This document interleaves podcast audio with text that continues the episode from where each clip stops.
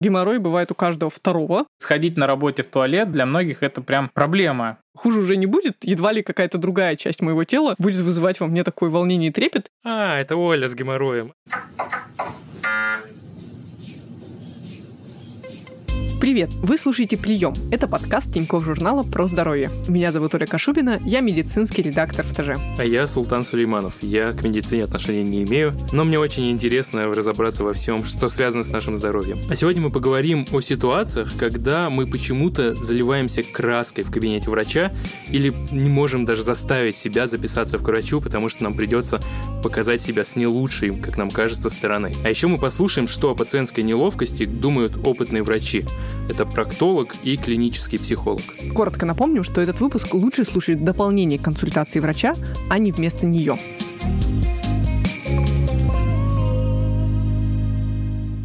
Когда я узнала, какая у нас будет тема выпуска, я сразу вспомнила довольно неприятную и такую обидную историю своего детства. Обидную, потому что я бы, например, не хотела, чтобы моя дочка оказалась в такой ситуации.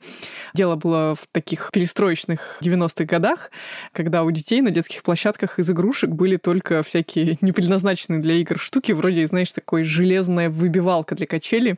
Это, короче говоря, такая труба, как буквой «П» сделанная, да, и она еще довольно на какой-то такой странной сетке находится. Ну, через нее перебрасывали ковер, и вот выбивали этот ковер. Однажды я с такой штуки не просто упала, а упала так, что как бы, то есть я села на эту железную трубу. Она оказалась мне между ног, то есть я упала с высоты собственного роста.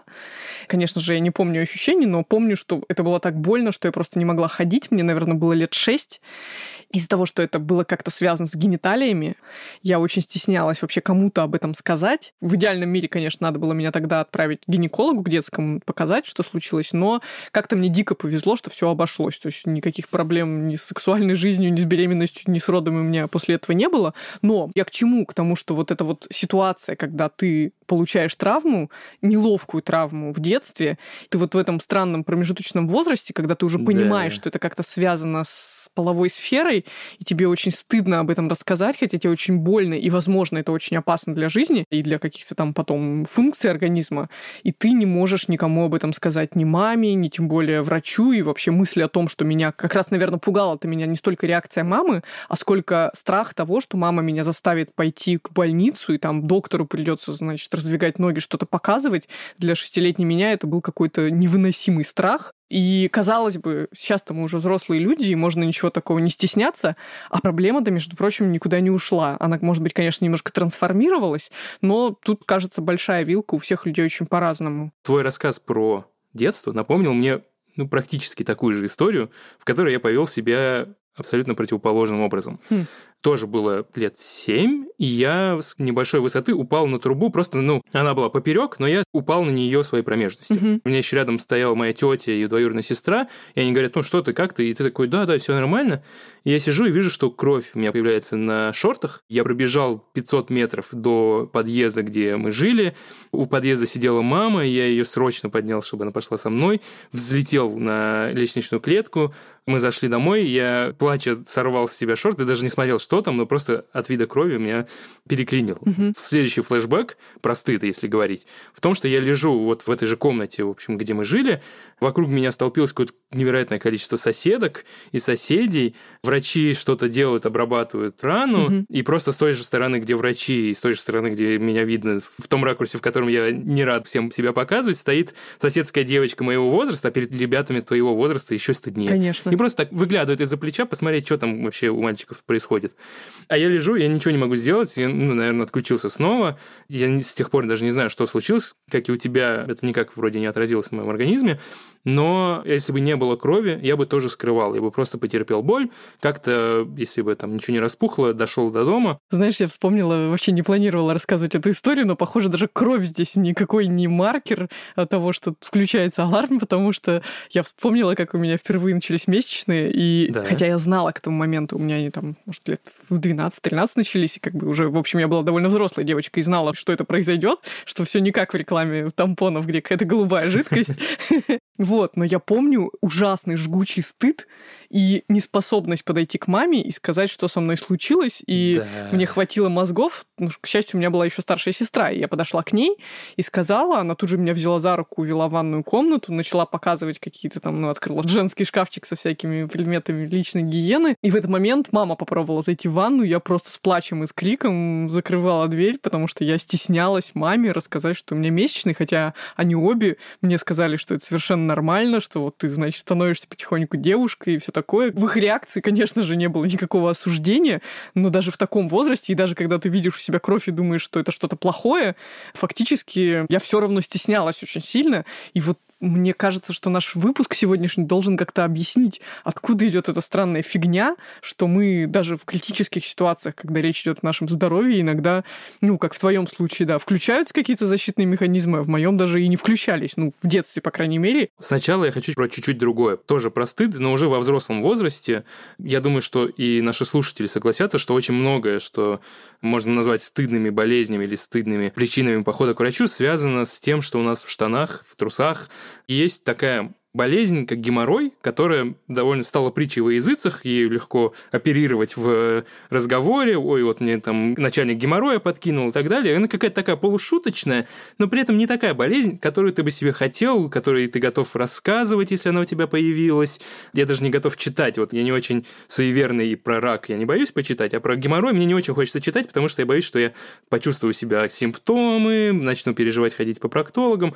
Все это такое себе. Вдобавок к этому у геморроя есть вот этот, э, как мне кажется, флер даже не стыдной болезни, а просто какой-то мимично стыдной болезни. И из-за этого говорить об этом, о том, что у тебя был геморрой, о том, что ты идешь его лечить, как минимум не принято. Тем не менее, я листал Твиттер и нашел молодого человека, который рассказал про свой опыт с геморроем. Нашего собеседника зовут Андрей Апанасик, и он довольно известен в русском геймдеве и в русской геймерской среде. А геймерская среда сама по себе довольно токсичная. Тут, в принципе, только дай повод посмеяться. А уж про геморрой рассказывать этим людям, мне казалось, что Андрей герой. Я попросил его записать войс про то, как он обнаружил, что у него эта болезнь, как быстро он это обнаружил, что было, когда он сходил на операцию, и, собственно, что было, когда он рассказал об этом в соцсетях.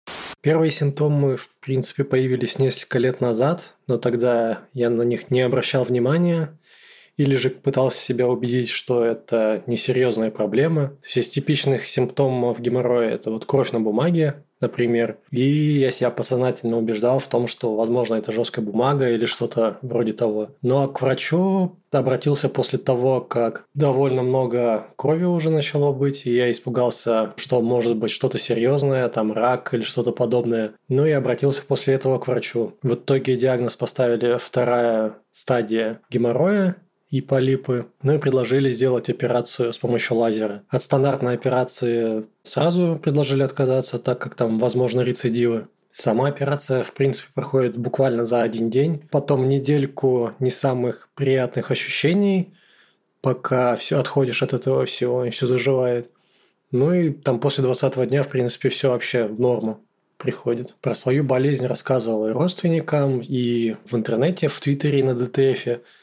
Люди приняли, понятное дело, двояко. Кто-то смеялся, кто-то с пониманием, кто-то тоже поделился своими историями на этот счет. Как бы я с этой целью и рассказывал, что, возможно, кому-то моя история поможет, и люди не будут затягивать со своими болезнями, неважно какими. До того, как я послушал Андрея, я думал, что заработать геморрой – это что-то на всю жизнь. Ты просто очень осторожно ходишь в туалет, как говорится, ходи, оглядывайся. Андрей тут меня довольно сильно успокоил, но я знаю, Оль, что у тебя тоже есть история, которая еще сильнее успокоит меня и наших слушателей. Можешь рассказать? Ну, знаешь, собственно, у меня было то же самое. Но эта история вот в духе Оли Кашубиной, как помнишь в выпуске про зубы, мы с тобой столкнулись с тем, что я лечу зубы до того, как они у меня заболят. Подожди, ты что, прям сама решила, что мне надо пойти к стоматологу. Не потому, что у тебя а, шатается зуб или отваливается челюсть, а вот просто надо сходить потратить денежку. Я решила сходить к проктологу реально на фоне абсолютно полного благополучия. Ого. И я просто вот абсолютно реальная история. Шла по улице и увидела баннер, такая растяжечка на улице, стоячая реклама около клиники. И там было сказано, что вот, мол, прием ведет проктолог. А это объективно в 100 метрах от моего дома. Я прямо тут же, стоя на улице, вообще не собираясь этого делать, набрала номер телефона, который был написан на баннере, и позвонила. И на самом деле мне было очень страшно, потому что для меня вот эта тема воспринимается ровно как для тебя. То есть кажется, что все, что связано с прямой кишкой, это самое ужасное и самое неловкое, что есть, потому что видишь, как-то гинекологию я уже вроде как пережила. Тут такой эффект, вот когда ты в первый раз идешь к гинекологу, страшно, потом уже ты привычно снимаешь штаны, трусы и садишься в кресло. А тут вот, во-первых, эффект новизны, а во-вторых, почему-то я думала, что мне будет неприятно. Ну и, скорее всего, как сложно себе представить, что прием проктолога может быть приятным. Но при этом я знала уже, опять опять же, по своему медицинскому опыту, что проктологи, как правило, очень деликатные врачи, как бы суперкорректные. Так вот, проктолог посмотрел меня и сказал, что да, действительно у вас есть там какие-то зачаточные проявления геморроя, мол, если вы готовы, раз уж вы пришли, давайте мы вам все это как-то уберем, там понадобится несколько небольших процедур, там, если вы не хотите пропускать работу действительно и как-то хотите это все побыстрее пережить, то давайте это сделаем амбулаторно, без всяких операций больших, просто как бы под местной анестезией и все такое. Ну, я подумала, подумала и решила, блин, а когда я еще вообще в жизни на это решусь, раз уж я дошла и прошла через первый прием, надо продолжить, надо это дело довести до конца. И плюс я знаю такую историю. Во-первых, что геморрой бывает у каждого второго. Вообще на Земле рано или поздно он случается. И просто многие об этом не говорят. И это подтверждается даже тем, что когда мы статью в Тинькофф журнале, ссылку на которую мы оставим в описании, опубликовали про геморрой, пришло много людей, которые в комментариях писали, блин, да, вообще моя история, все то же самое или хуже. Короче говоря, я подумала, так, во-первых, у меня это все равно может обостриться, мало ли что еще, какие нагрузки в моей жизни будут случаться, как вот Андрей сказал про роды.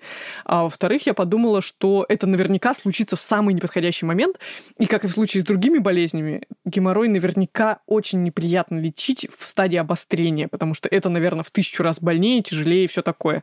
Но надо сказать, что я уже тогда, уже когда я поняла, что я в это ввязываюсь, я поняла, что я не хочу этого стесняться, что вообще, как кажется, это самое неприятное и волнительное, связанное с медициной, что может в моей жизни произойти, и хуже уже некуда. Как бы хуже уже не будет, едва ли какая-то другая часть моего тела будет вызывать во мне такое волнение и трепет. В итоге я рассказала об этом своему парню, своей подруги. Короче говоря, просто я не стала стесняться и делать вид, что в моей жизни все прекрасно, просто предупредила близких людей об этом. И они как бы абсолютно тоже, во-первых, отнеслись с пониманием и сочувствовали мне абсолютно так же, как если бы речь шла, не знаю, о пулевом ранении плеча или еще какой-то героически полученной травме. Вот, и все по итогу прошло абсолютно прекрасно, я себя совершенно сейчас прекрасно чувствую.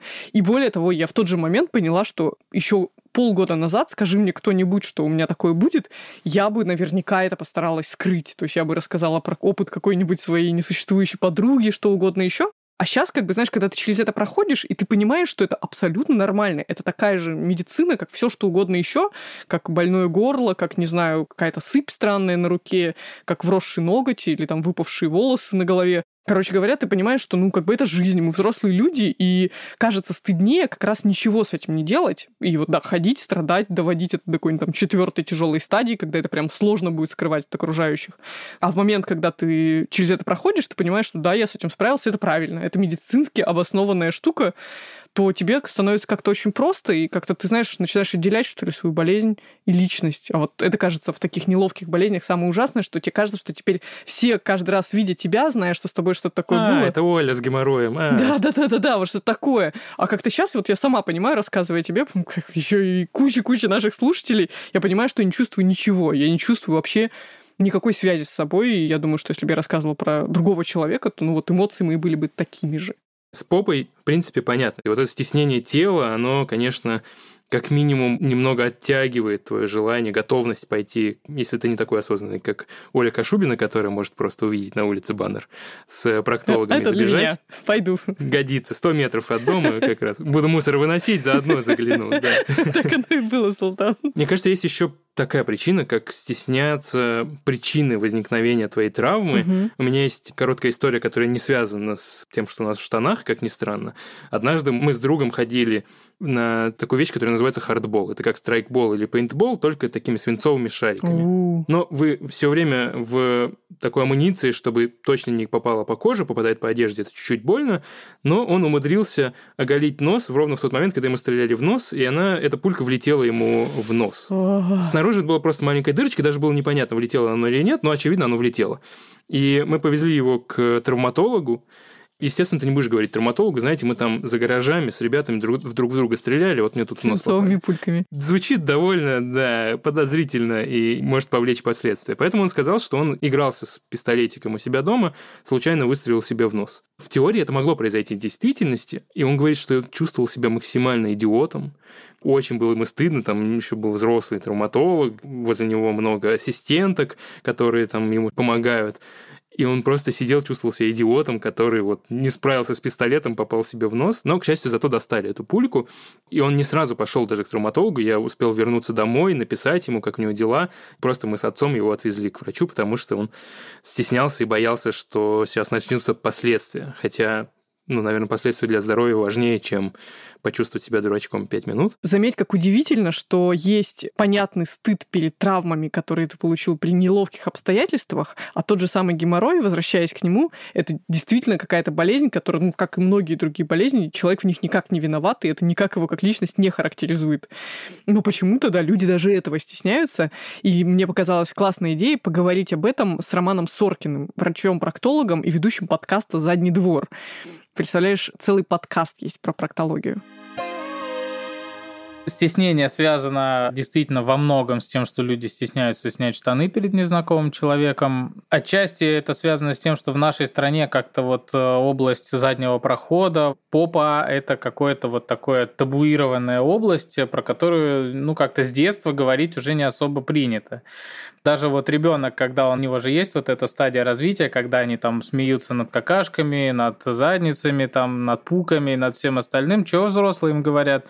Типа, фу, как некрасиво, вот ты смеешься, да, да, вообще ни в коем случае не трогай. Ребенок как понимает, что да, что-то это как бы такое не очень хорошее, раз все взрослые э, как сговорились и орут на него, что вот он сказал что-то там про задницу, и ему сразу все его наказали. Как-то, ну, наверное, не принято. Соответственно, у нас как-то не принято обсуждать дефекацию. Ну, сейчас стало лучше, безусловно, с этим, но вот раньше на работе там обсудить, что у меня проблемы со стулом, или сходить на работе в туалет, да, для многих это прям проблема. Например, в некоторых странах за рубежом, в той же вот Швеции, у них меньше эта проблема выражена, потому что у них много детских книжек там про путешествия какашки, про то, как она там в кишечнике формируется, ей надо помочь там выйти погулять, там что-то еще, как вытирать попу после дефекации. И у них проктолог как обычный врач, да, вот человек к урологу ходит, ну, может в курилке там на работе обсудить, о, ребят, я к урологу сходил, типа, вот все нормально. Девушки спокойно уже относятся к визиту к гинекологу. Конечно, стесняются, но это уже такое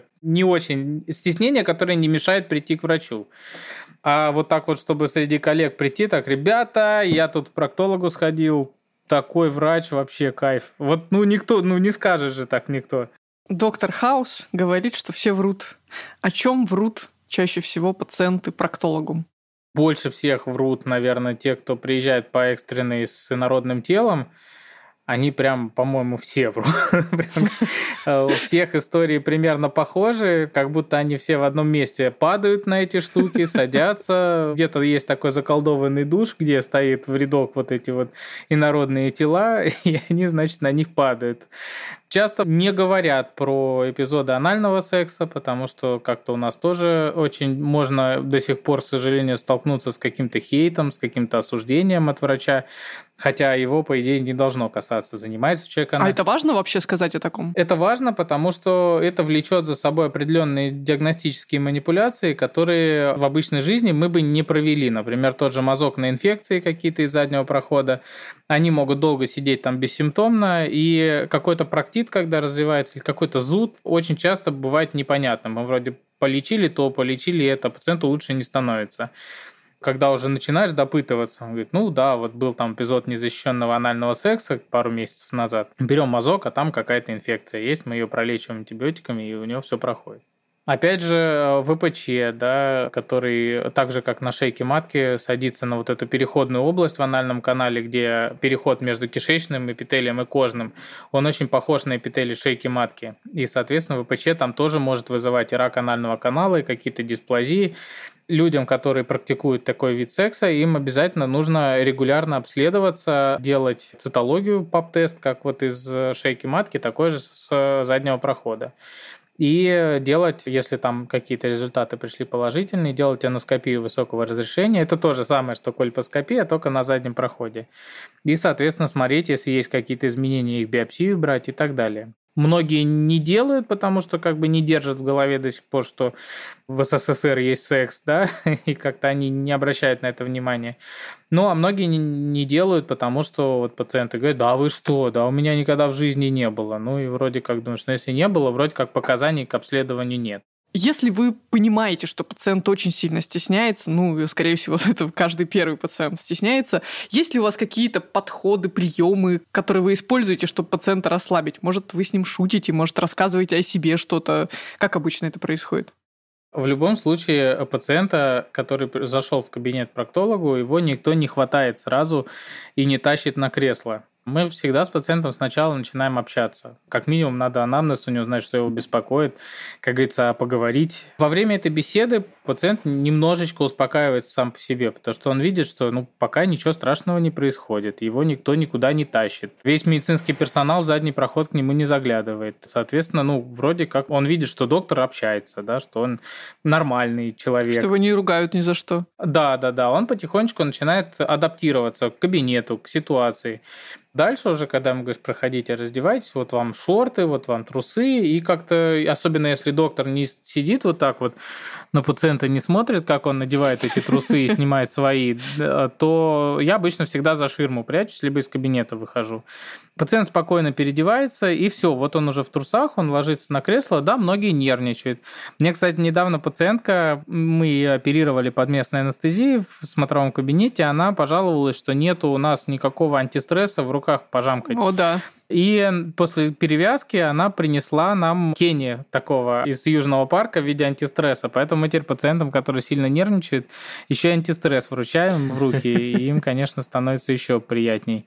Если человек настолько нервничает, такое редко, но бывает, что с ним даже поговорить невозможно. То есть вот он садится, вот уставится на кресло, и все, вот с ним ему задаешь вопрос, он отвечает не в попад, у него дрожат руки, у него дрожит голос, тогда проще сначала человека посмотреть, потому что когда он понимает, что осмотр закончен, большинство людей говорит, а что уже все, когда осмотр заканчивается. То есть они ждут чего-то гораздо более страшного и более болезненного, потому что сам осмотр проктолога, если там нет никаких трещин или чего-то такого, что может быть болезненно, если человек пришел, например, с геморроем, то осмотр он безболезненный.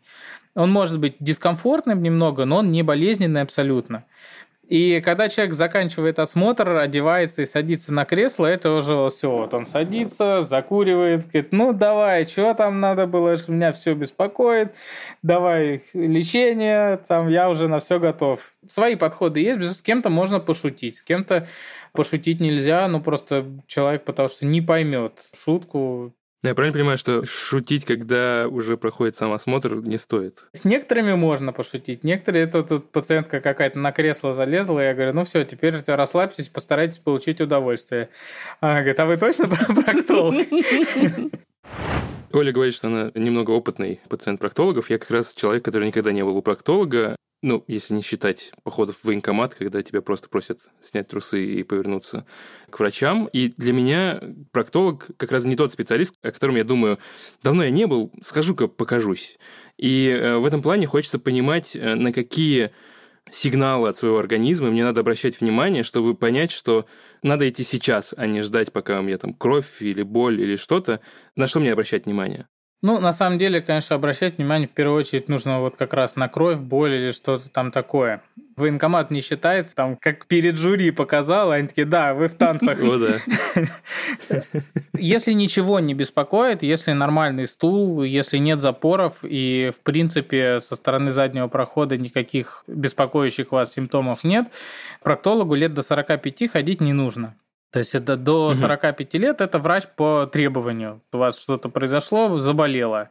Пошли к проктологу. Кровь появилась, пошли к проктологу и так далее. То есть любое беспокойство, будь то какой-то легкий зуд, который не проходит долгое время, да, там больше недели у вас зудит, например, если там пару дней какой-то дискомфорт был, это может быть связано со стулом, это может быть связано там с каким-то вашим психическим напряжением и так далее. Если это не проходит там несколько дней, да, или у вас регулярно оно появляется, это повод обратиться к врачу. Если была всего одна рекомендация, чтобы никогда с вами не встречаться для пациентов, может ли она быть? Следить за стулом, избегать запоров, правильную позу на горшке занимать, чтобы колени были выше таза, подставочку ставить какую-то, чтобы как на корточках, потому что это наиболее физиологичное положение. Подмываться после стула, потому что если есть уже какой-то дискомфорт и какие-то жалобы в области заднего прохода, то переход с сухой туалетной бумаги на подмывание уменьшает эти жалобы на 60%. Ну и заниматься умеренной физической активностью.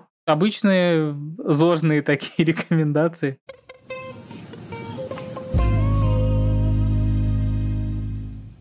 Мы вроде бы немного убедили друг друга, меня, по крайней мере, мы убедили за этот выпуск, что проктологи, в принципе, болезни ниже пояса, они не более стыдные, чем все остальные болезни, вне зависимости от того, как они у тебя появились, это травма или это болезнь, которая у тебя с рождения, с каким органом они связаны. Но я понимаю, что вот мы с тобой закончим запись, и если завтра у меня что-то случится с э, правым яичком, я еще 10 раз подумаю, хочу ли я ехать к врачу его показывать, а еще, если нужно долгую цепочку, не знаю, сначала к терапевту сходить, ему рассказать. Чувство стыда, оно все равно найдет способ как-то куда-то прокрасться. И да, кажется, тут надо разбираться просто с самим чувством стыда, с тем, откуда, собственно, оно у нас берется и почему оно нас продолжает преследовать, даже когда мы взрослые и вроде бы успешные люди, а все равно так боимся. Давай послушаем, что говорит об этом клинический психолог Роман Матафонов. Стыд – это такой внутренний цензор. Стыд формируется у нас потому, что наши родители или лица их заменяющие, учителя, воспитатели в детских садах, как-то комментируют наше поведение. Ну, например, в магазине, когда нам что-то не хотят покупать, и мы начинаем, манипулируя родителями, там плакать, валяться на полу и что-то в таком духе, они моментально меняются в лице, начинают отворачиваться там от нас или ругать нас. И в этот момент мы, в общем-то, понимаем, что что-то не так. Это чувство, оно очень похоже на страх. И по своей сути, да, стыд и является такой вот формой страха. Когда мы приходим на прием к врачу, и нам предстоит раздеться, например, перед врачом, мы испытываем такой вот страх того, что нам придется раздеться. Некоторые ученые даже говорят о том, что стыд возникает только тогда, когда есть какой-то наблюдатель. Ну, в принципе, мы не привыкли раздеваться перед чужими или очень мало знакомыми людьми. Это может обладать каким-то сексуальным подтекстом, или даже было бы лучше сказать интимным подтекстом. Психика в этот момент мобилизуется, и мы как бы должны принять решение. Ну а вообще мы имеем право здесь раздеваться, не имеем. И, конечно же, это отличное основание для того, чтобы наши внутренние комплексы, наше определенное отношение к себе, к своему телу э, могли взять над нами верх в этот момент. Если говорить о том, как вообще в принципе справляться с этим чувством, нам важно напомнить себе себе о том, что в данной социальной ситуации на приеме у врача раздеваться – это приемлемое, нормальное поведение. То есть это делается не для того, чтобы нас оценивали, не для того, чтобы наше тело там, рассматривали как что-то такое, к чему мы относимся с трепетом или еще с какими-то другими чувствами, а вот как такой орган, да, получается. То есть так более холодно, более сухо, более формалистски. Перед входом в кабинет, например, можно сделать несколько дыхательных упражнений. Самое безопасное – это просто замедлить свое дыхание на какое-то время, на 2 минуты. Делать медленные глубокие вдохи, секунд по 6, и такой же секунд 6 выдох. Да, есть различные техники дыхания по квадрату, там другие дыхательные практики, но о них мы в стрессовых ситуациях, как правило, не вспоминаем. Также перед непосредственно раздеванием может быть очень полезным потянуться. Прям вот выгнуть позвоночник вперед, выпрямить спину, и это можно совместить с каким-то тоже глубоким вдохом и выдохом через рот. Ну, вот как люди подтягиваются, когда они застыли в какой-то позе, как мы это часто делаем в офисах, например, когда сидим долго за компьютером, чувствуем какой-то дискомфорт в спине, например, и мы вот подтягиваемся. Это может быть полезным, потому что переживание стыда очень тесно связано с нашим телом. И в этот момент, когда мы подтягиваемся, мы как бы активируем наше тело, ну, естественно, метафорически.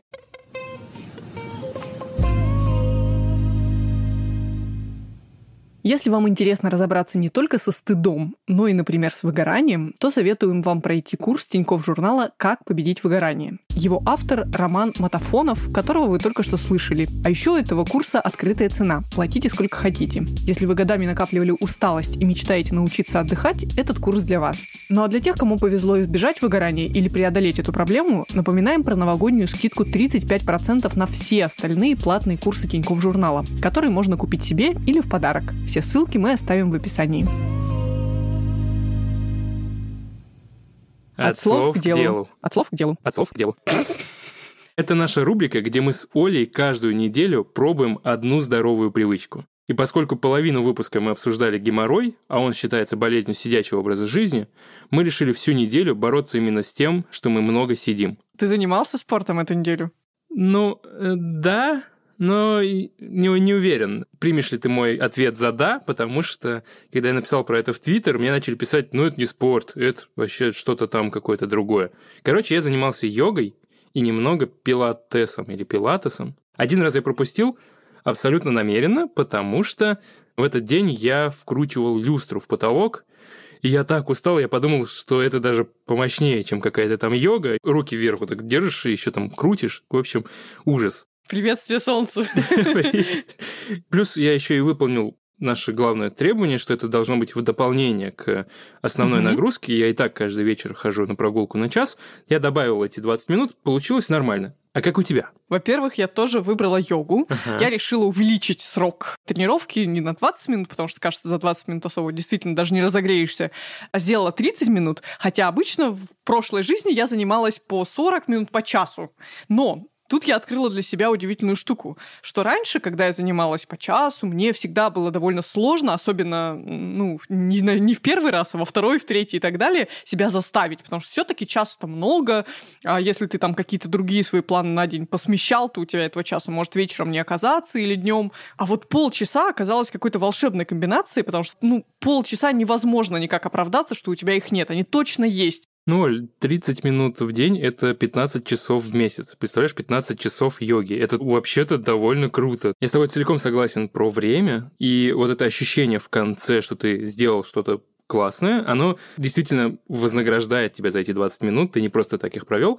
И мне очень понравился тот сервис, которым я пользовался, я тоже не ходил к тренеру, потому что там видеоуроки, ты думаешь о том, что, блин, они это делают, это значит, что я не умру сегодня на коврике. Они mm-hmm. это делают с улыбкой на лице, такие поддерживают тебя. Я тоже смогу, ничего страшного, 20 минут, попотею чуть-чуть.